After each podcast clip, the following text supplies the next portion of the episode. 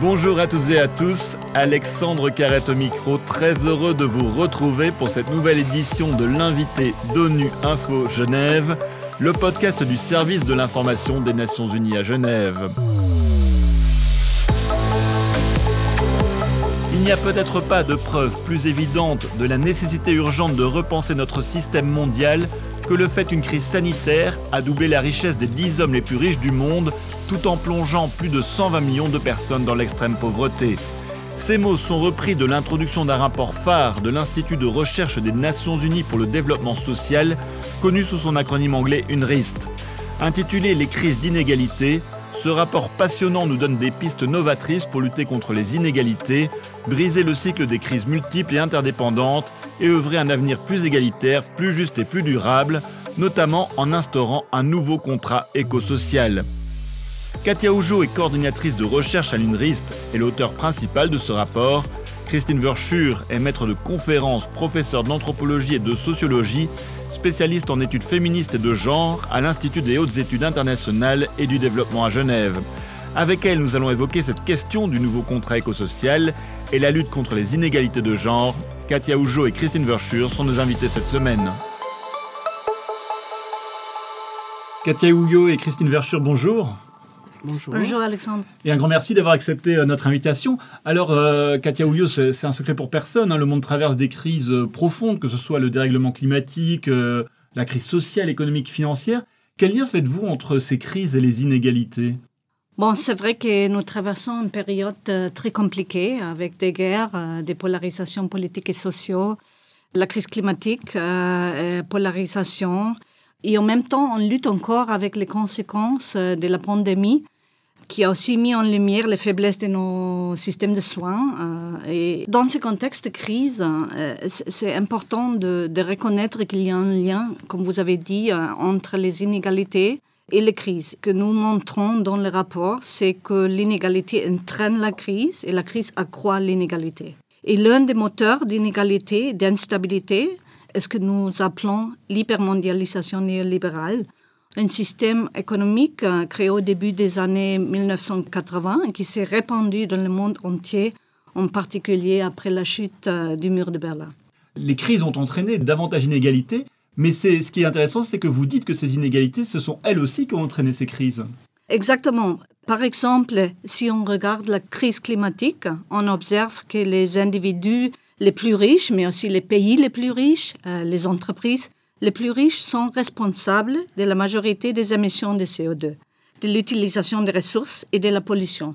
Et cependant, les groupes vulnérables sont les plus touchés par les pires conséquences du changement climatique et de la destruction de l'environnement. Alors, on voit ici que l'inégalité économique est un moteur pour la crise climatique. Toujours dans ce contexte-là, on l'a bien vu après la crise sanitaire, les personnes les plus riches se sont enrichies après la crise sanitaire, alors que le monde a vu 120 millions de personnes supplémentaires plongées dans la pauvreté. Est-ce qu'au-delà de l'aspect moral et éthique de cette situation, est-ce que c'est un problème ? Oui, évidemment, c'est un problème. Et je crois que la pandémie n'a pas seulement effacé de nombreuses avancées importantes en matière de développement, mais elle a, comme vous avez dit, amplifié et révélé les inégalités existantes entre les riches et les pauvres, entre les groupes sociaux et entre le nord et le sud de la planète. Christine Verschuur, je me tourne vers vous. Alors, les inégalités dans le monde touchent plus particulièrement les femmes, la moitié de l'humanité. Et on a eu l'occasion d'en discuter à de nombreuses reprises dans ce podcast. Qu'en est-il de la situation concrète ? Est-ce que la situation s'améliore malgré tout ? Bon, on ne peut pas nier qu'il y ait des progrès et qu'il y ait des lois et des droits qui ont été conquis par les femmes grâce à de nombreuses luttes. Mais malgré tout, ce qui est impressionnant à voir, c'est combien ces inégalités persistent, des inégalités dans tous les domaines. Inégalité d'accès à la terre, aux semences, au crédit pour les femmes paysannes, par exemple. Inégalité salariale, inégalité dans le domaine des retraites, par exemple, puisqu'en ce moment, on est en plein dans ce débat. Les femmes ont 40% de moins à leur retraite que les hommes. C'est quand même énorme comme différence.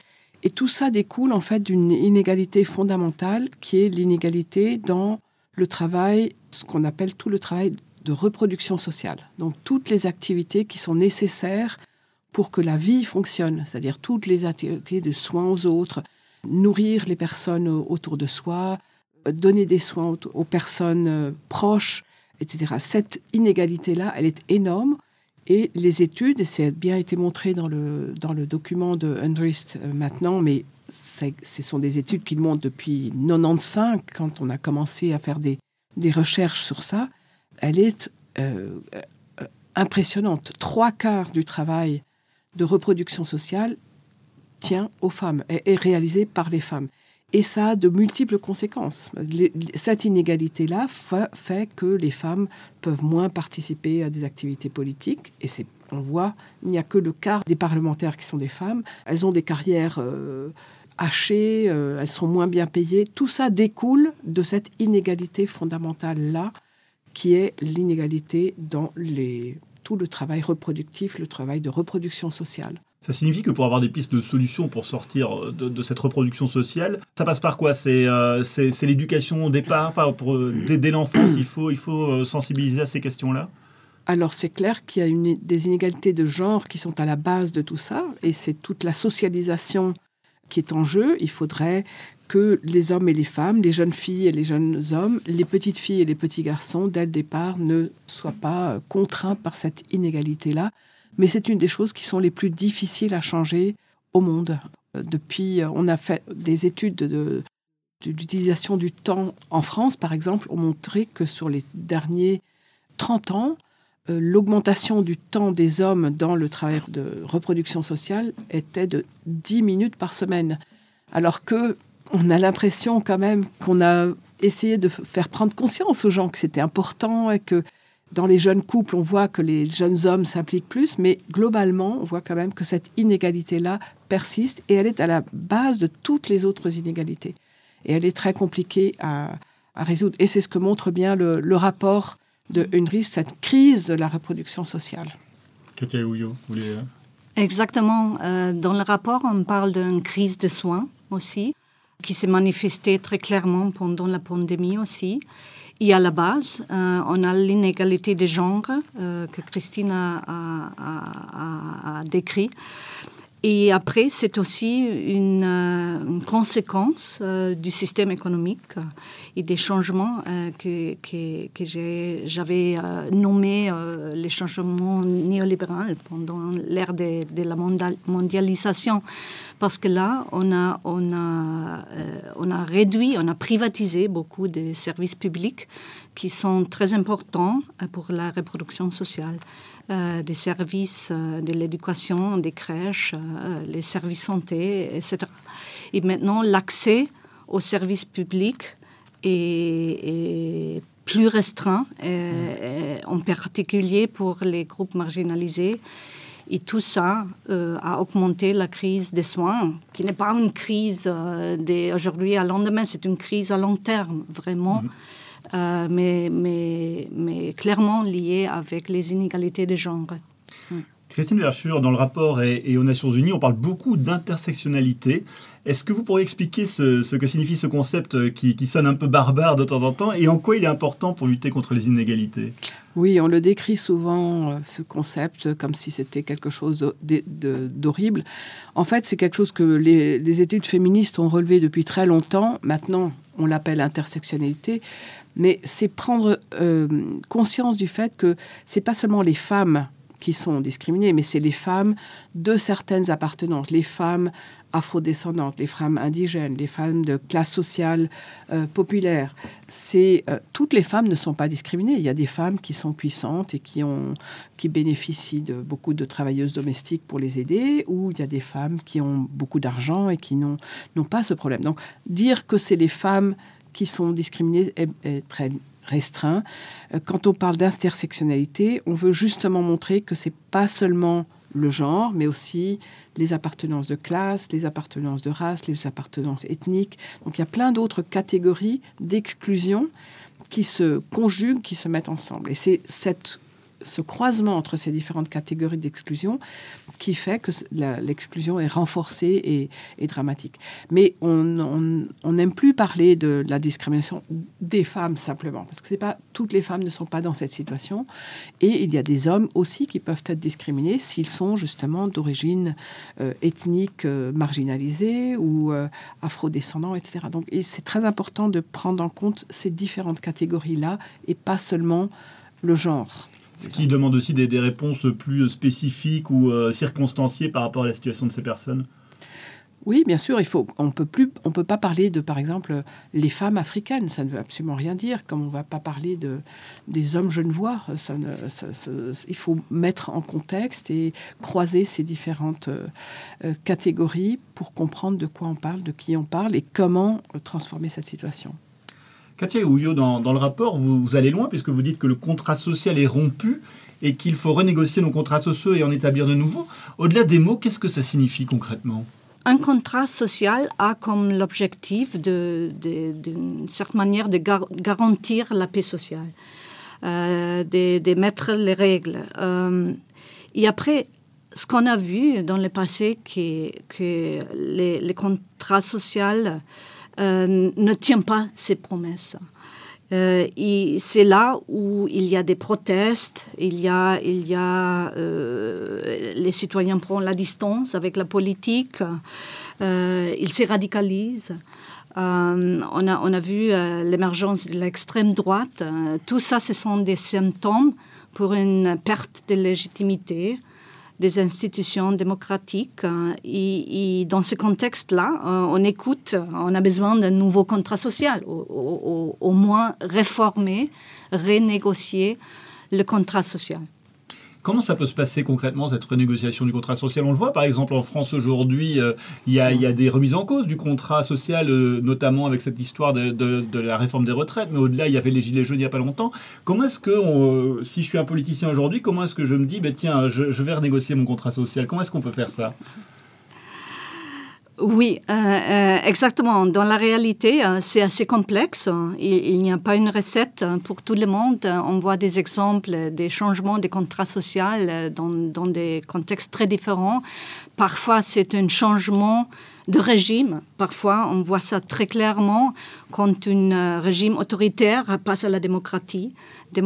On a vu dans l'Afrique du Sud, on a vu au Brésil, dans plusieurs pays comme le contrat social qui était très excluant, qui était très raciste, à être renégocié après un changement de régime. Et ça se fait clairement, par exemple, dans une nouvelle constitution. Mais après, il y a aussi les élections, les changements entre les gouvernements qui ouvrent l'opportunité de changer les choses. Et après, bien sûr, ce qu'on demande maintenant aussi, qu'on a besoin d'une discussion beaucoup plus inclusive dans les institutions politiques, mais aussi dans la rue, dans les assemblées, dans les communautés.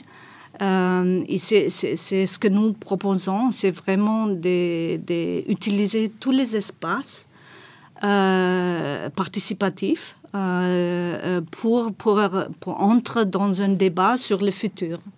Christine Verschuur, ça demande aussi davantage de représentation des femmes, si on évoque les femmes dans les instances politiques, dans le pouvoir de décision. Ça demanderait ça, mais en attendant que cela se passe, et pour ne pas attendre que cela se passe, parce qu'on pourrait attendre très longtemps, ce qu'on voit aussi, et c'était l'objet d'une recherche qu'on a menée avec, notamment avec UNRISD, mais avec des équipes en Amérique latine et en Inde, on a essayé de voir que font les gens face à cette crise ce que nous on appelle la crise de la reproduction sociale.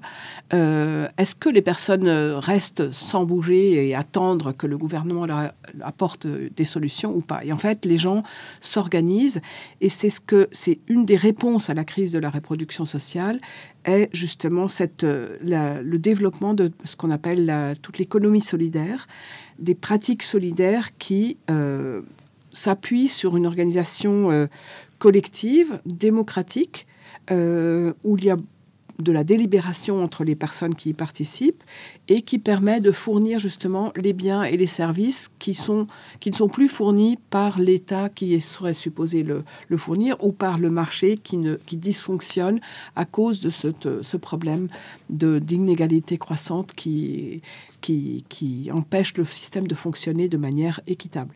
Et on voit dans énormément de domaines, dans tous les domaines, que ce soit l'agriculture ou l'artisanat ou la finance, les mutuelles de santé, dans les services d'aide à la petite enfance, on voit des initiatives solidaires se mettre en place où les personnes essayent ici et maintenant, comme on le dit, sans attendre plus longtemps, de trouver des solutions. Alors ça pose évidemment un problème, parce qu'il ne s'agit pas de susciter des initiatives de ce type-là pour qu'elles se substituent à l'État, mais on voit qu'il y a des réponses organisées, collectives, et qui sont quelque chose qui permettent à la démocratie de fonctionner autrement, qui se mettent en place. Et cette recherche qu'on a menée est un des exemples de l'intérêt croissant qu'il y a sur l'économie solidaire, qui fait l'objet depuis pas mal d'années maintenant d'une attention croissante à la fois des instituts de recherche, des politiques, des organisations des Nations Unies, des chercheurs. Donc il y a de plus en plus d'intérêt pour essayer de comprendre qu'est-ce que c'est que cette économie solidaire. Katja Hujo, quand on lit votre rapport, ce sera aussi ma dernière question, on peut être découragé quand on s'aperçoit que les inégalités sont ancrées dans l'ensemble de la société et que notre système repose en partie sur ces inégalités. Mais vous donnez aussi dans le rapport de nombreuses pistes pour sortir de cette situation. D'où ma dernière question. Alors, par quoi faut-il commencer pour tendre vers un monde plus égalitaire? Vous commenceriez par quoi face à cet immense défi? Je crois qu'il faut commencer sur plusieurs plans. C'est un problème complexe. L'inégalité, c'est aussi une question traversante dans les objectifs de développement durable. Il faut vraiment travailler sur tous les champs, dans tous les champs politiques, pour améliorer la situation. Mais je dirais, comme nous critiquons assez le système économique au présent, il faut faire des changements dans la politique économique. Il faut faire que les marchés doivent fonctionner pour les personnes et sans détruire l'environnement. Il faut réglementer les marchés de manière à obtenir des meilleurs résultats en termes de distribution des revenus et des richesses et d'opportunités. Et après, il faut aussi redistribuer par les biais du système fiscal. Il faut faire un système fiscal plus juste avec les impôts, un système d'impôts et des dépenses sociales pour garantir une vie digne et les droits humains pour tous. Et après, il faut aussi attaquer la discrimination et l'exclusion sociale en créant des services publics universels, par exemple une protection juridique, un soutien aux groupes marginalisés. Après, nous disons que c'est seulement une partie du contrat social, mais ce qu'on manque en ce moment aussi, c'est un contrat avec la nature. Et c'est pour ça que nous appelons pour créer un contrat éco-social, écologiste et social. Et c'est vraiment un défi parce que nous devrons aussi développer des politiques intégrées qui poursuivent des objectifs sociaux, économiques et écologiques. Katja Hujo et Christine Verschuur, un grand merci d'avoir répondu à mes questions. Katja Hujo, je rappelle que vous êtes coordinatrice de recherche à l'UNRISD, l'Institut de recherche des Nations Unies pour le développement social, et Christine Verschuur, maître de conférences, professeure d'anthropologie et sociologie, spécialisée des questions de genre à l'Institut de hautes études internationales et du développement de Genève. Et c'est la fin de cette édition. À la réalisation, il y avait François Soubiguer, Adrien Messin-Carrard à la préparation. L'actualité des Nations Unies continue sur notre site web ungeneva.org et sur le compte Twitter en français ONU Genève. À très bientôt.